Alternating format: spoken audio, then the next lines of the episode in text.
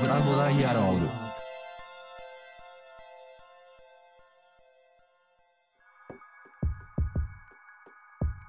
はい、えー、こんにちは。コンセントの講師です、えー、コンセントパブリックデザインラボがお送りする奇跡のサービスデザイン、えー、第3回目となる今回はですね、えーと、滋賀県長浜市を拠点に活動されている、えーと、中山育英さんをゲストにお招きして、えーと、境界を超えるバウンダリースパナーとしてのデザインというテーマでお送りしております。えー、進行はパブリックデザインラボの責任編集を務めますコンセントの講師を山田が担当していきます。はい、それでは池さん、後編もよろしくお願いします。はい、よろしくお願いします。よろしくお願いします。はい。えっ、ー、と、前編ではですね、あの、まあ、郁恵さんが今やられてる活動とか、そこに至るこれまでのキャリアみたいなところをちょっと、あの、中心にお伺いしていったんですけれども、えっ、ー、と、後編の方はですね、ちょっとそれを踏まえて、えっ、ー、と、まあ、パブリックとか公共という概念をこう、どう捉えているかだったりとか、まあ、その中であのデザイナーという職能ってどういうふうに位置づけられるんだろうかみたいなところをちょっとより深掘りしていければなと、はい、いうふうに思っております。で、ちょっとそうですね、後編最初の質問とちょっと郁恵さんにお伺いしたいのは、あの結構前半いろんな活動をちょっとお伺いする中で、なんとなく僕のイメージとしては、なんか郁恵さんといえばこう行政とデザインみたいなテーマでなんか活動してるのかなみたいなことを勝手にイメージしてたんですけど、まあ、お伺いしてみると単純に行政に限らずに結構その高校の話だったりとか、あとお寺の話だったりとかみたいな、結構幅広いフィールドで活動されているなというちょっと印象がありまして、あの、もちろん最初にちょっとお伺いしたいのは結構そそこに結構そのパブリックとか公共みたいな概念がなんかどう捉えられるだろうみたいなとかが現れている気がして、なんかその、郁恵さんが活動されている中で、その活動を、なんて言うんでしょうね、その選定する基準というか、それらの共通しているような観点みたいなところってなんかどういうところにあるんですかねっていうところちょっとお伺いしたいんですけども。はい。活動の共通点ですね。うん。多分、共通点としては、何らかこの長浜という地域に関わってるっていうことだというふうに思ってます。なんで、あのまあ、前編前編の方でですね、あのまあ、こう最終目標としてはあの長浜で楽しく死ぬっていうことなので、あのまあ、どうしたらそのなんかね、自分がこう死ぬ時にこう地域が楽しくなってるかっていう、まあ、話でやっぱり考えてるのかなっていうふうに思うんですけれども、まあ、そのためにはやっぱりその、まあ、例えば自分であればそのデザインみたいなまあ、力、まあ、デザインっていうものがこうみんなあのあ必要だよねとか、うん、あのそういうふうなことが気楽にこうみんな話をしてるような状態だったら楽しいなと思うし、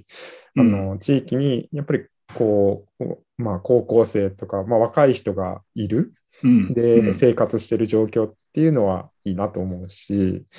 あとお寺っていうのもですね、あのその東本願寺系列、まあ、系のお寺っていうのは、このやっぱり長浜という地域多くてですね、うん、そのはい、お寺に関わるっていうことは、お寺ってすなわちやっぱりその一つ一つ集落のこう、なんて言うんでしょうね、まあ、コミュニティの中心みたいな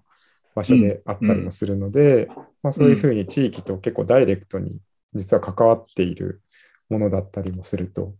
うんうん、で、まあ、行政っていうのはもちろんその地域全体を見てるわけですし、まあ、年間それだけの事業規模でいろんな事業をしていたりとか、またはあの予算を使っているっていうような組織っていうのはなかなかこの地域においてはないので、そういったところがあのどう効果的、効率的にその事業をしていけるのかっ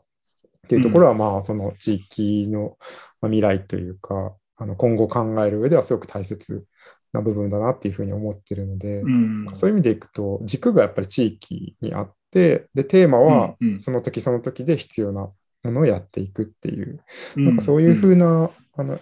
はい、選び方というか関わり方なのかなっていうふうに思いました。なるほど。ありがとうございます。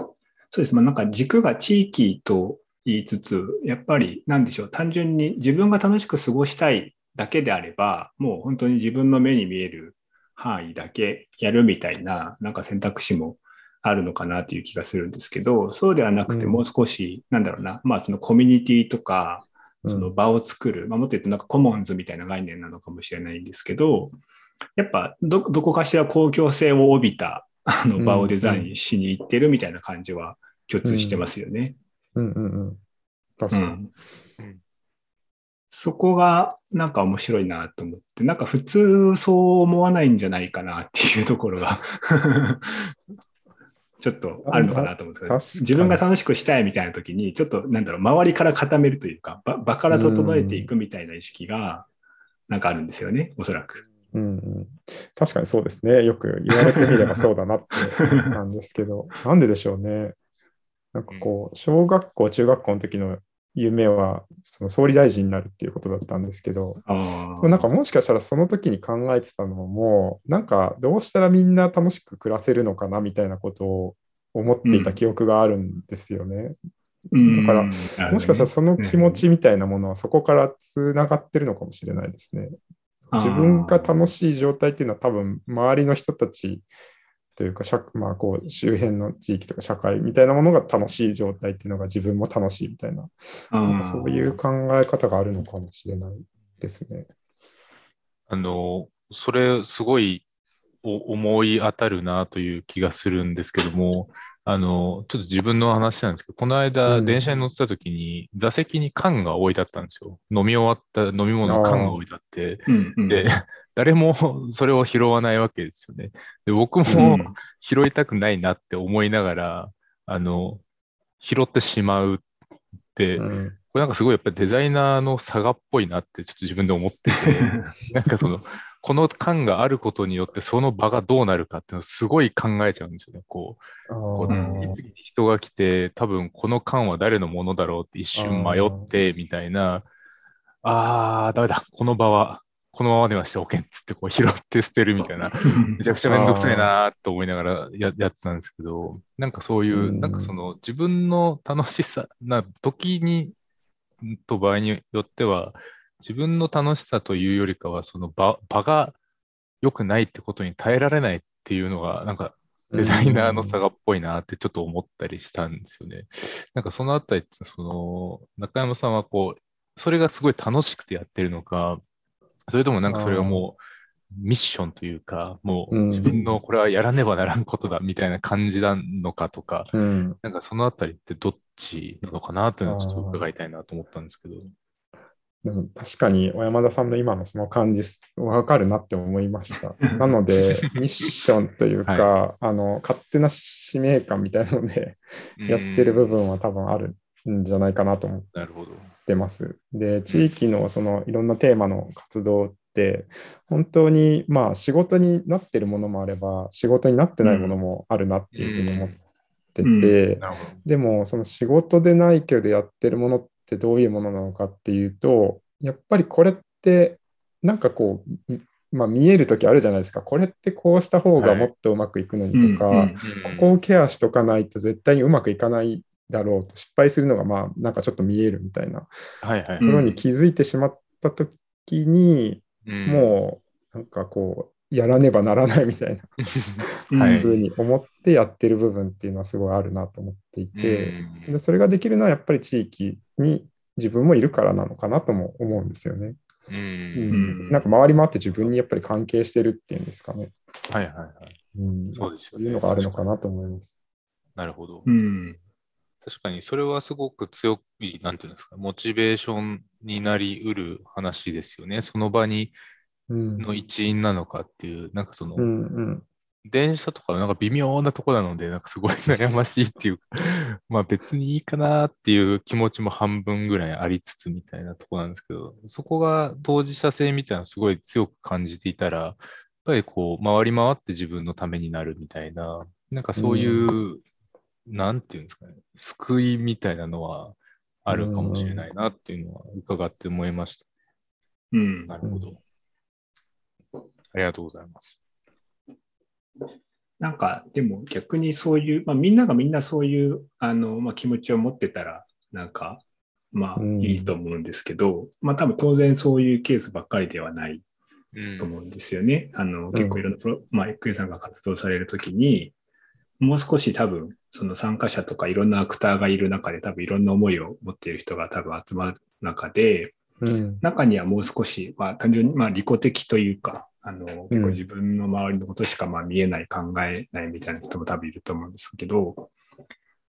なんかそういう人たちをこう、どうまとまとめていくという言い方がちょっといいかどうかあれなんですけど、はい。あの何かしらこう共通の、まあ、ゴールなりビジョンに向けて多分一緒に動いていくということは多かれ少なかれやられていると思うんですけど、うんうん。なんかその辺ってどどういうふうにこう解きほぐしていくんですあかー。そうですね。なんかそれで言うと、やっぱり、まあ、思うのは、うん。多分なんかそれぞれの人がそれぞれのまあ視点を持ってって、うん。でなんか自分に多分見えてないものを見てる人がいるんだなっていうふうにまあ思うんですよね。だから、うん。あのそのなんかこう話が合わないとか、なんかこう、なんかちょっと、あれ、自分が考えてるのちょっと違うなって思うときももちろんありますけど、それって多分見え、自分が見えてないものを見その人は見てるかもしれないっていう。うん。だから、その時やるべきことは、それを全部見えるようにするっていうことだというふうに思うんですよね。うん。それは自分が見ているものが何なのかっていうのを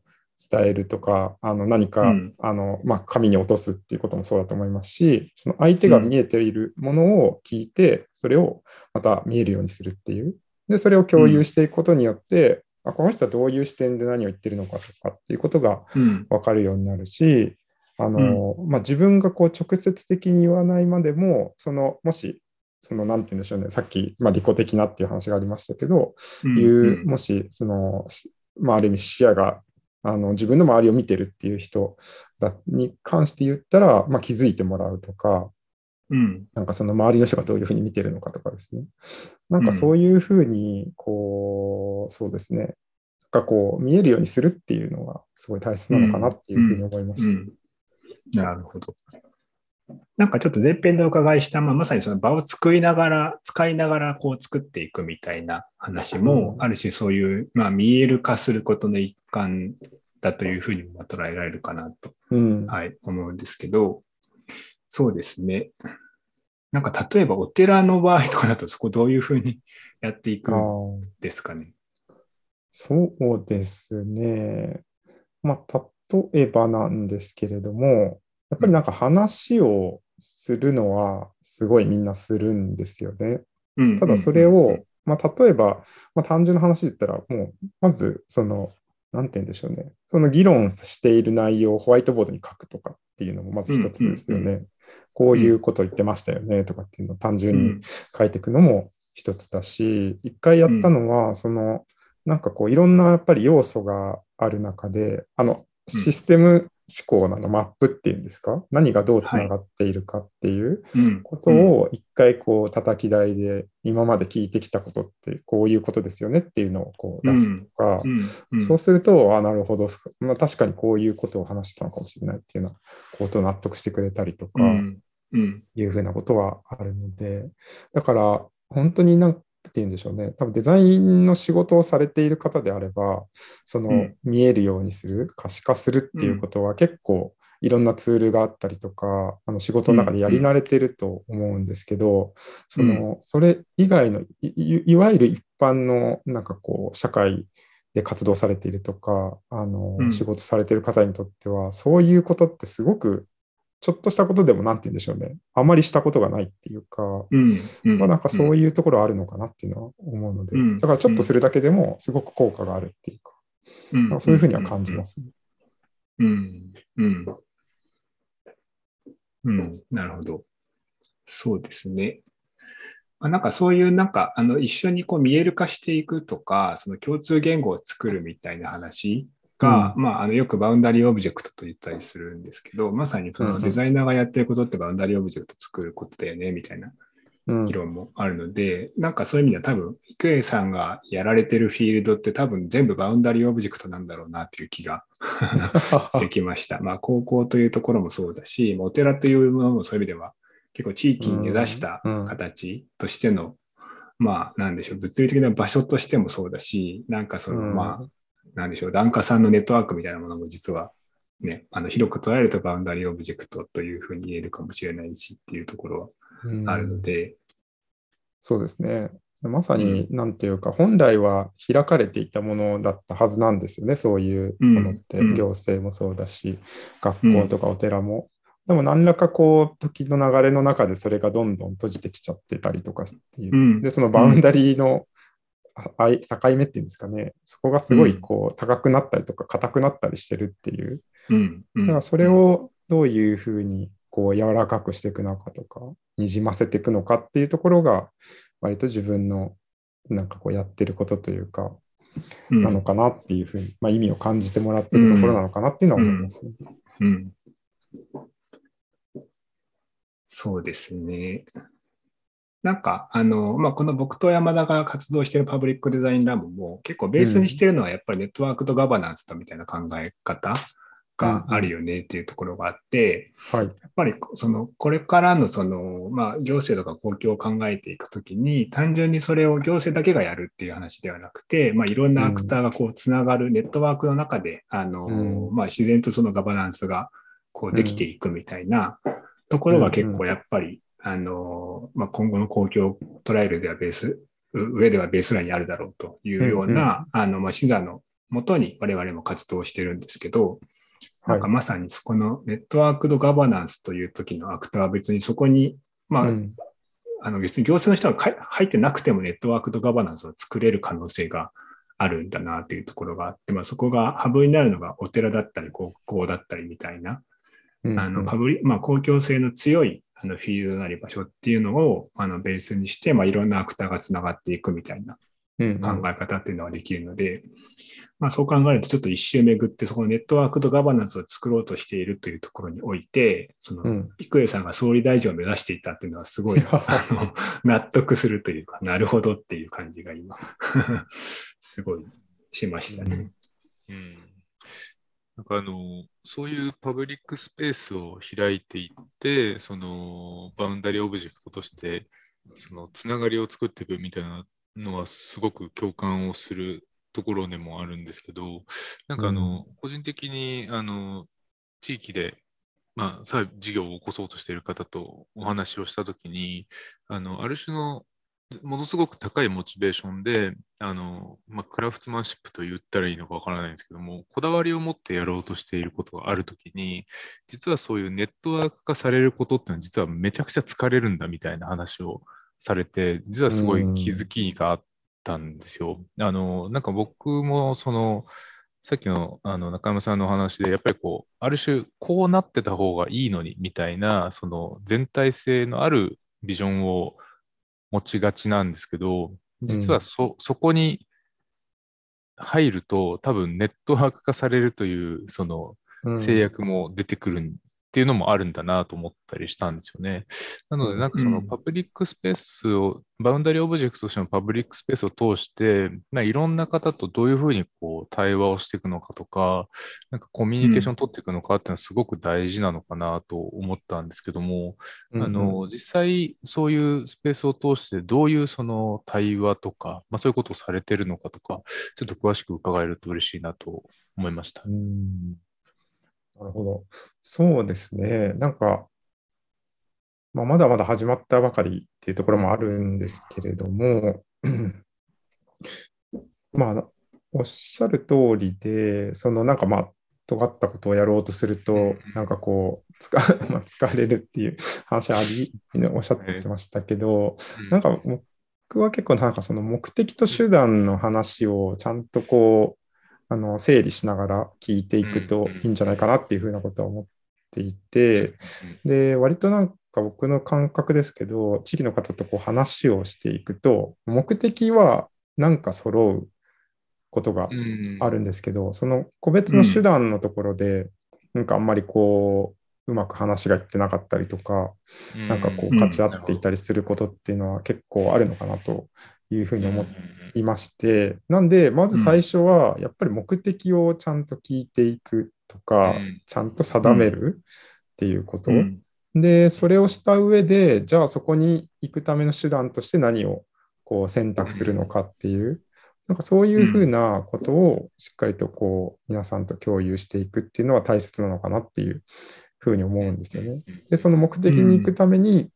その尖ったあの手段を取るのが、いや、実は一番いいっていうこともあれば、で実はその目的を鑑みるんだったら自分のその考えていたことをやっぱり変化させて、なんかこう、もう少し、なんかこう、違うやり方をした方が、そこに行けるんじゃないかとかっていう。結局やっぱり自分自身の中にも、なんかまあエゴみたいなものだったりとか、なんかそういうこう、こだわりみたいなものって絶対あるなっていうのは、自分自身も思うので、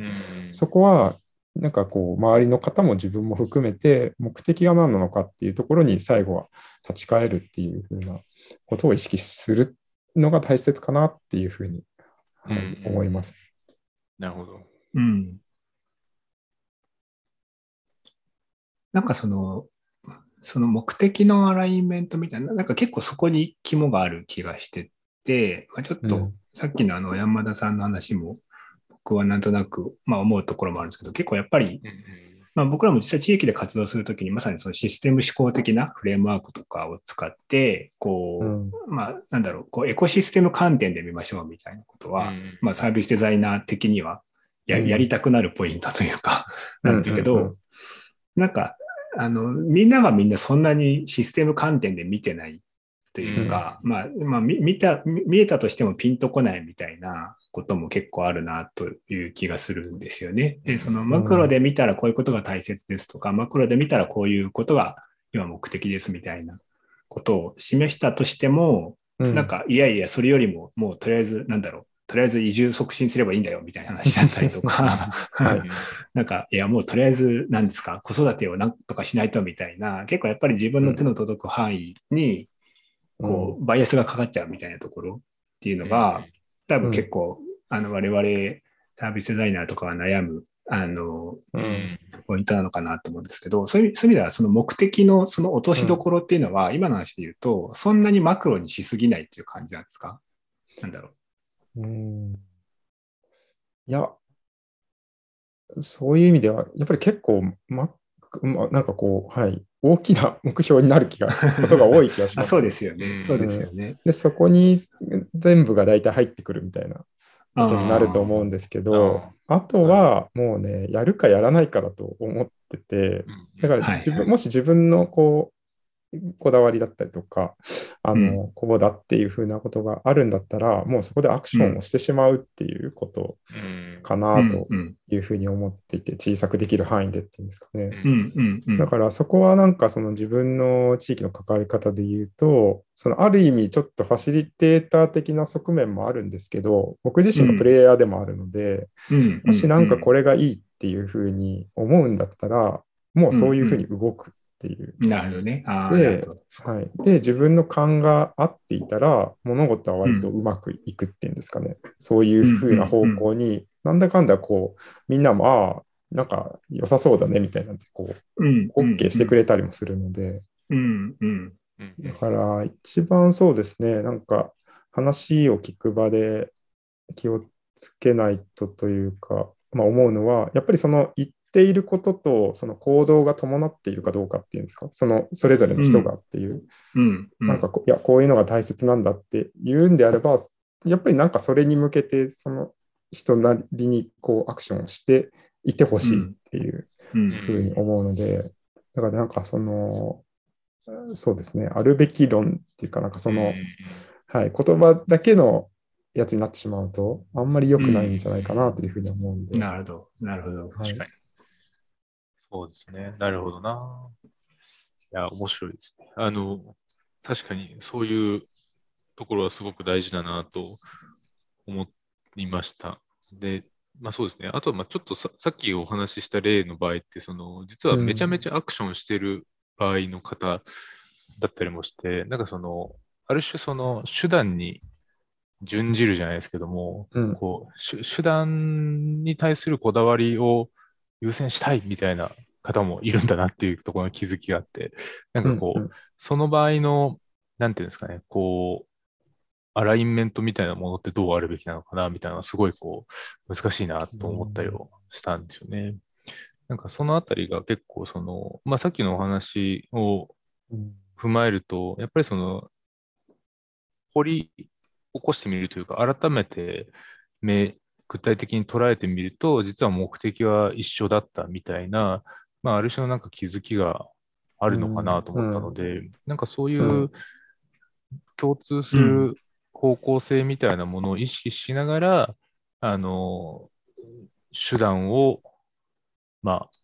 アップデートしていくのか、目的を踏まえて手段を最適化するのかとか、まあ、その人なりの関わり方みたいなものが見えてくるといいのかな、なんていうことをちょっと思ったりしました。そうですね。今の話で言うと、多分その手段をすごいめちゃくちゃまあアクションしてる人っていう話であれば、多分それをちゃんと意味づけるっていうことが大事なんだろうなっていうふうに思ってて、他の人がなんか見ても、それの活動を見てもわからないっていうもし状態だったとしたら、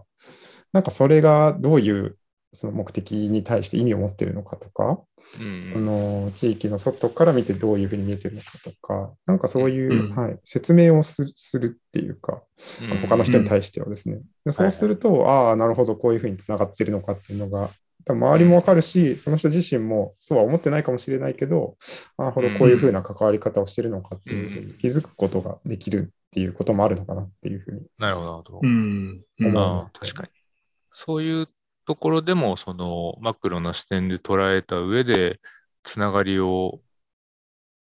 捉えて、うん、えー、それをちょっと言語化していくみたいな、うん、そういうアプローチは確かに有効そうですよね。うん。まあ、そうすると、つながるっていうことがあるのかなと思いますけどね。うん、無理につなげる必要もないっていうこともあるとは思うんですけど、そうですね。うん、まあ、そのあたりは、その、まあ、強制されるべきものではないけれども、まあ、どうせ行くならみんなで行ってもいいんじゃないかみたいな、なんかそういう関係性が作れるのはいいですよね。うん、うん。なるほど。なんか、その辺のその距離感とか関係性が、やっぱりこういう地域の中で活動していくときの特徴というか、逆に言うとその会社の中で一緒に仕事をするみたいなものとは違って、そこまでの同質性は求めないけれども、ある種 boundary object だけはミニマム共有できている。でも逆に言うと boundary があることは前提なので、完全な同,、まあ、同質性が作れないことをむしろ前提として、まあ、あの、それに向けてアクションする人は別にやればいいし、それは別に置いといて自分でもきちんと行動で示してみる。で、そこが、まあ多分あの、時期が熟せば多分一緒になるよねっていうことを あの前提として、うん、でも別に無理やり今すぐ一緒に何かやりましょうみたいな要請はしないっていう、なんか緩やかなつながり方っていうのが、うん、結構、まあその、まさにこの地域で活動していくとか、その boundary object みたいに捉える時の、あの、一個の特徴なのかなという気はしますね。うん。うん。そうですね。なんか、うん。そうなんですよね。なんか無理に一緒にすぐやる、やらなくていい。でも、でもなんか地域は、まあ、同じ地域にいるんで、だからなんかまあなんとなくわかるっていうんですか、ああ、なんかああいうことやってるんだなっていうのはわかるし、うん、そのつながりはあるっていうんですかね。その中でそういうふうにこういろんなことがいろいろな人がいろんなことをこうやっていて、で、その、まさに今、小橋さん言ったみたいに、木が熟したとか、なんか、なんかのタイミングで一緒になるとか、はい、そういうことってあると思うので、はい、それがもしかしたら何か、そういう、なんて言うんでしょうね。そうですね。自分からなんか行動して、そういうふうな機会を作るっていうこともあるかもしれないし、うん、まあ、たまたまっていうこともあるかもしれないので、うん、その距離感をうまく保っておくっていうのは大事だと思いますね。なるほどね。あなんかいろいろそうですね。やっぱりちょっとそうですね。あの僕たちがやっぱり仕事としてやろうというときは、やっぱ仕事にしようとしすぎちゃうみたいなところが今、あのお聞きしているとあるのかなという気がして、やっぱりその自分が手を動かすみたいなところもそうですし、まあ、逆に言うとそのさっきの、あのまあ、ちょっと、あ、そういう意味ではちょっと後半のそのデザイナーってどういう職職能なんだっけみたいな話にもつながるんですけど、単純なファシリテーターだけに徹しちゃうとあんまり意味がないよねっていうところがやっぱあるんですよね。ファシリテーションするだけではなくて、そこに対して自分のアクションも伴わないといけないと。いう話と、うん、あと、やっぱり全てのプロジェクトなんだろうな、やっぱ計画的に計画性を持ってやろうとしちゃうんですけど、やっぱこうプロジェクトを作る身としては、多分ある種のその計画できなさとか、その、まあ、あの変動、する不確かさみたいなことは多分あらかじめ組み込まないと、うん、ダメなんだろうなというところで、そこがなんか、やっぱプロジェクト的になんかマイルストーンを切って計画作ってみたいにしちゃうと途端に、こう、さっきのなんでしょうね、バウンダリー間のあの衝突とかがこう、明らかになってきちゃうみたいなところが、うん、あるのかなという気はしましたね。うんですね、うん、なんかもう本当に地域にいると変数が多すぎて それをコントロールするっていうのはもう無理なので、うん、ただ前には進んでいくっていう、うん、なんかそういうあり方みたいなものをうまく作っていかないといけないんだろうなと,、うん、と思いますね。確かに。うん、あでもそれはすごいいいお話だなと思ってて、なんかその地域のプロジェクトって時にそのある種その多分デザイン思考とかサービスデザインの方法論を援用しようとすると、やっぱりその事業開発よりというか、プロジェクトを作るっていう方向にすごく寄る気がしていて、なんかその、まあ、 boundary object としてのスペースとか対話みたいなものをこう作っておくことの可能性とか価値みたいなものっていうのをもっと認識されてもいいのかなってすごい思いました、ね。それがあるからこそ、いつか何かが起こりうる可能性が上がるみたいな話も、すごく大事な視点だなっていうのはちょっと思いましたね。確かにそうですね。なんかこうスパッと切らずに、なんとなくだけどつながっている状態みたいなものがあるっていう良さは本当にあると思うし、地域だからこそっていうのはなんかある気がしますね。うんなんかそんなにすぐにみんな引っ越してこういなくなっちゃうっていう感じでもないし、ずっとそこで生き続けてるっていう話なので。そうですよね。はい。ありがとうございます。それまあ、ちょっと今結構聞いちゃった気もするんですけども、それはちょっと最後の質問かな。最後の質問として、あの、もうちょっと今日聞きたかったのが、その、じゃあそういう地域の仕事の中で、まあ、サービスデザイナー、もしくはまあデザイナー、もう少し幅広く取られて、デザイナーってどういう役割とかどういう職能になってるんだろうみたいなところを、ちょっと改めて、まあ、今いろいろお話は出た気がするんですけど、お伺いしたいと思ってますと。で、ちょっとまあ、あの、もともとはちょっと今日のテーマにも挙げているバウンダリースパナーみたいな概念、まあ、その境界をこう繋いでいくみたいな人っていうのが、